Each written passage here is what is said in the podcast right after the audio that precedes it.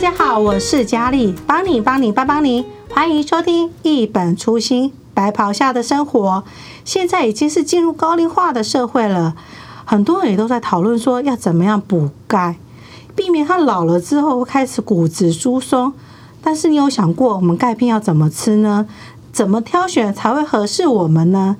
今天邀请到的是骨松中心的副主任郑雅琪医师，我们欢迎雅琪医师。Hello，大家好，观众朋友大家好，我是嘉基加医科，也是目前嘉基骨松中心的副主任郑雅琪医师。雅琪医师跟我们介绍一下，那个说现在呀、啊，我们常常在市面上网络网购啊，还有药局啊，还开放性的一些的一些商店里面，上面不是都会贴啊一堆的一些保健食品，然后就很多的钙，可是而且每个人都会说。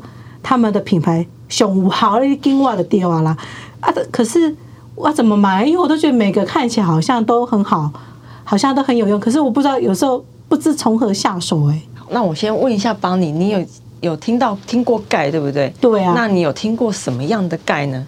就是钙啊，就是钙嘛之类的？有没有在叉叉钙、圈圈钙之类的？什么什么酸钙？有听过？我好像听人家讲，但是我对我来说，那只是钙片而已，我不会。其实我不会特别去注意那里面的内容，哎，我知道他下面写个盖，我就会去给他买了这样子。哦，所以之前帮你也有帮，就是帮长辈或者是帮自己有买过钙片的经验。有啊，因为家里的阿布就已经有骨松了，就开始补了嘛。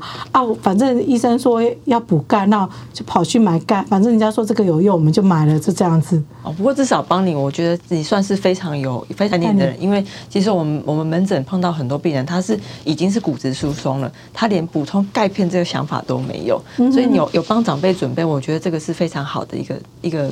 方向是，可是我们要怎么买啊？因为每个人都说它熊熊，就是说熊五号啊。好，应该是诶、欸，目前其实钙片有分有分蛮蛮多种不同的，最常听到的应该是碳酸钙，应该有听过。对，因为碳酸钙它是我们里面说钙片里面它是最最便宜的一一种钙。好，那碳酸钙以外呢，还有所谓的柠檬酸钙，还有所谓的磷酸钙等等。说还有分这些成分，对，那我们三个都很适合我们。这嗯，如果是以价格来来做，呃，应该我们会分几个部分。第一个是比较现现实面是价价格，对，对就是什么样的钙片它 CP 值比较高。好，第二个是它跟它的吸收率也有关系。是，那第第三个是它会考考量到我们我们的肠胃，肠胃有没有一些状况？如果肠胃比较不好的话，某一些的钙片就比较不太适合使用。哦，所以等于是说，我们要再去那个买钙片的时候，我们必须要先知道说我们。要买的钙片是哪一种类型的钙片，适不适合我们？对，那所以我们可以说，当然是像骨松的话，像瓦布哈骨松，我当然买是要买那个可以身体比较好吸收的钙啊。比较好吸收的钙，那就是买什么好吸收的钙是什么呢？嗯、那如果是以以钙含量来来说的话，哈。碳酸钙它的钙含量是最高的，它大概有五百毫毫克里面大概有百分之四四十以以上的钙。哦，但是碳酸钙它有一个小小的小小的缺点，对，就是因为它它有些人吃的话比较容易会有肚肚子胀，会有一些胃食道逆流的状况。碳碳酸钙的吸收它必须要有胃酸的帮助，所以我们吃碳酸钙需要在餐中或者是饭后吃，它的吸收效果会比较好一点点。好，所以这个是最便宜的碳酸钙。那有另外一个是所谓的柠檬酸钙。好，柠檬酸钙它的钙含量就比碳酸钙再稍微低一点点，它的钙含量大概只有百分之二十左右。但是柠檬酸钙它的优点是它比较小颗，它吃了之后它比较不会有那些肠胃道的状况。所以如果有一些有一些比较容易有胃酸啊那些的病人的话，我们都会建议他可以考虑柠檬酸钙。哇，对啊，因为你讲的说比较小颗，对，比较好吞。吞对，哦，那这个不错不错。是，对，那还就是大概就这两种吗？对，呃，还有一个是那个磷酸钙。磷酸钙的话，它的它的钙含量跟碳酸钙一样，大概都蛮高，大概有百分之三十到到四十。而且磷酸钙是跟我们身身体里面它的钙的成分是最接近的，所以它的也是最贵吗？它的话会相较也会比较贵一点点。好，但是如果是你本身有肾功能不好的话，磷酸钙也不太建议。哦，所以等于是说，我们买钙片的时候也要知道自己的身体的状况了。对，所以我们也不能够随便去买来吃。对，没错。哇，那这样的话，这也是说，我们想要买钙片的话，身体上如果有些慢性疾病的话，最好还是要去问一下医生嘛。嗯，我们通常都会问一下有没有在吃那个胃药啊，有没有胃胃食道逆流，或者是你本身有没有结石的状况。好，因为如果像吃钙片哦，有的人吃比较多，加上水喝比较少，可能会有一些结石的副作用。所以钙片吃太多也会结石。会，那个就不就是绑酒一样，绑绑酒啊？对，对，就会比较麻烦一点点。天哪！所以等于是说，我们这些钙片那种保健食品也不能够随便吃，也不能说，反正就是保健食品，不是不是药物就猛吃。对，而且像我们虽然说，哎、欸，吃钙片非常好，但是也会希望说，要我们的钙要吃对，剂量也要对，这样才会才会有好的补充的效果。可是如果说我就是不想要，就是吞这些东西的话，我们可以只有单纯从食物里面来吃吗？可以啊，像呃，虽然说钙钙来说哈，其实大部分的国人呢、啊，国人其实从食物里面吃的钙其实相相对比较不够的，因为现在可能大家都吃外食比较多哈。那像钙质比较丰富的食物，像是比如说豆腐。板豆腐，然后蛋一些蛋白质类的，像肉啊、蛋啊，它的钙它的钙都蛮多。那在蔬菜的部分，可以考虑像是黑芝麻，好或者一些深绿色的蔬菜，像是菠菜、杏菜，它的钙含量都会比较高。所以如果要选择的话，可以考虑就是从豆腐啊，然后从一些深绿色的菜来做一个摄取跟补充。所以就是说，我们不能挑食，对，不能挑食。所以你挑食的话，就容易有可能会缺钙。没错，对，那所以就有时候万一真的是缺钙了，找医生去检查，然后骨松了，他就只能真的要去补钙了。对啊，可是我现在有听说啊，有有些人最近可能又是我们疫情期间，有时候你要特别要呃什么摄取维生素 D，那有的钙片里面开始说，哎，我这个里面有含 D，这样的话是我们就可以因为有 D 嘛，人家说是你有诶，我也可以防病毒或干嘛，增加免疫力，所以我就可以多吞几颗吗？嗯，应该说维维生素 D 它相关的研究还蛮多，但是目前就是目目前我们的医医学实证来说哈，唯一真的是有帮助的，它是它是在那个骨头生成的部分，嗯、对，所以如果我们要让我们的骨质比较强健的话，钙质跟 D 这两个都要一起做摄取。那刚才邦尼有提到说，哎，会不会维生素 D 吃太多？会有一些副作用，或者是一些中毒。对啊，对，因为有时候钙片吃多就会可能会有个久的问题啊。嗯，因为其实像维维生素 D 的话，它是一种脂溶性的维维生素。简单来说的话，就是说它吃完之后，它会比较容易会在我们身体里面累积，它不会说像 B 亚烯，它是水溶性，我们只要水一喝，它就排到身体以外。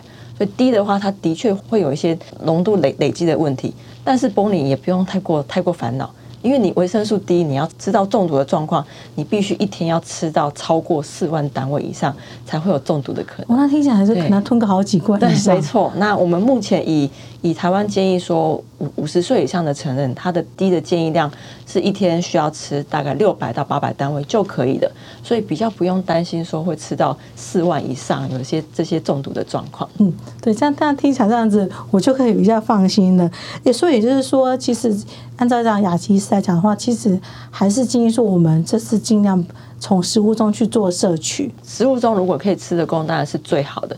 但是你稍微算一下，哎，我的钙可能从食物中一天吃不到一千一千毫克的话，就可以从一些营养补充品来做额外的补充。嗯，所以也就是说，那真的是有这方面，比如说我有骨松的人的话，骨质疏松的人的话，才建议他再另外再额外再去买这种钙片呢。的保健食品来去做补充吗？嗯，应该是说不一定是要骨质疏松才需要补钙。钙含低，以那个国民健康署来做统计哈，钙质其实是我们国人最容易缺乏的营养素之一。那低会比较缺，是因为大家现在都在室内上班，晒晒太阳的时间非常少。对啊，因为晒太黑会变成是女生爱漂亮嘛，也美白嘛。对，白就是一白遮三丑啊。对，不过你你要不要猜猜看？就是在门诊有一些病人，他会一些他愿意自自费来自费来抽维维维生素浓度。对，其实有很多的年轻人呢，不是那种四五十岁以上的阿姨，二十几岁二十几岁，他的维他命。低都是偏低的状况，二十几岁，没错，二十几岁他的低就非常低。他们是不是都皮肤都白白的？就白白的，他们都在室内上班。哇，可能就都好难想象哦，都没有在运动哎，都没有都没有在在晒太阳，很难想象，对不对？对，这好难想象哦。所以不是说只有老人家才需要而已，没错。所以这看起来真的是国人的国病了吗？应该说是那个现代人的的通病吧，通病了，就大家活动都会比较少一点。对，真的。那这样的话，如呃，如果说雅琪医师，如果说我们呃有这方面的问题，想要知道自己的健康状况的话，有有没有什么骨质疏松的问题的话，那是不是雅琪医师是我们该怎么样去知道自己有骨松的问题呢？嗯，我们会建议说哈，只要你女生在停经以后，或者是男生五十岁以上哈，那个时候这个时候就是我们的呃，因为女女生在停经之后，她的骨密度就会快快速的流失。那第二个年纪比较大，骨密度也会变得比较差。所以第一个，你女生停经后，或者男生大于五十岁，都可以到我们的门门诊。那我们都会帮你安排详细的，不管是抽血检查也好，然后影影影像检检查也好，所以就是我们可以早期的来做检检查，早一点来来做治疗。嗯，是。所以雅琪医生也是说，那这样我们是找任何的医，就是那个医生是任何的医生吗？还是说一定要找骨松有骨松中心的医生？嗯，其实都都可以。像如果像一般，如果你去看神经外科。骨科或者是我们骨骨松中中心下面的医医师，包含有代谢科的医师、加医科的医师，都可以帮你做评估。哦，是，那这样子我们这样子才知道说，原来骨质疏松症其实不是说随随便便吃个钙就可以了。对对，如果当如果吃的钙，而且吃的钙的量又不够的话，其实是没有效果的哦。嗯，是。那今天很谢谢雅琪医师。那在节目就最后呢，我想说雅琪医师在用简短的这样子在跟帮我们民众来重新再哦了解一下让我们能够在对这方面的一些知识能够更加的能够记起来。骨质疏松现在是一个国人很严重的一个慢慢性病之一，然后它的严重程度是在于它是一个沉默的杀手，在你我们发生发生脆弱性骨质之前，你是不会有体认到骨质正在缓慢的流失。好，所以会建议说，停经后的女生跟五十岁以上的人都可以来做一次骨质的筛检。那除了我们在做骨质的筛检之外呢，平常也可以多摄取钙还有 D。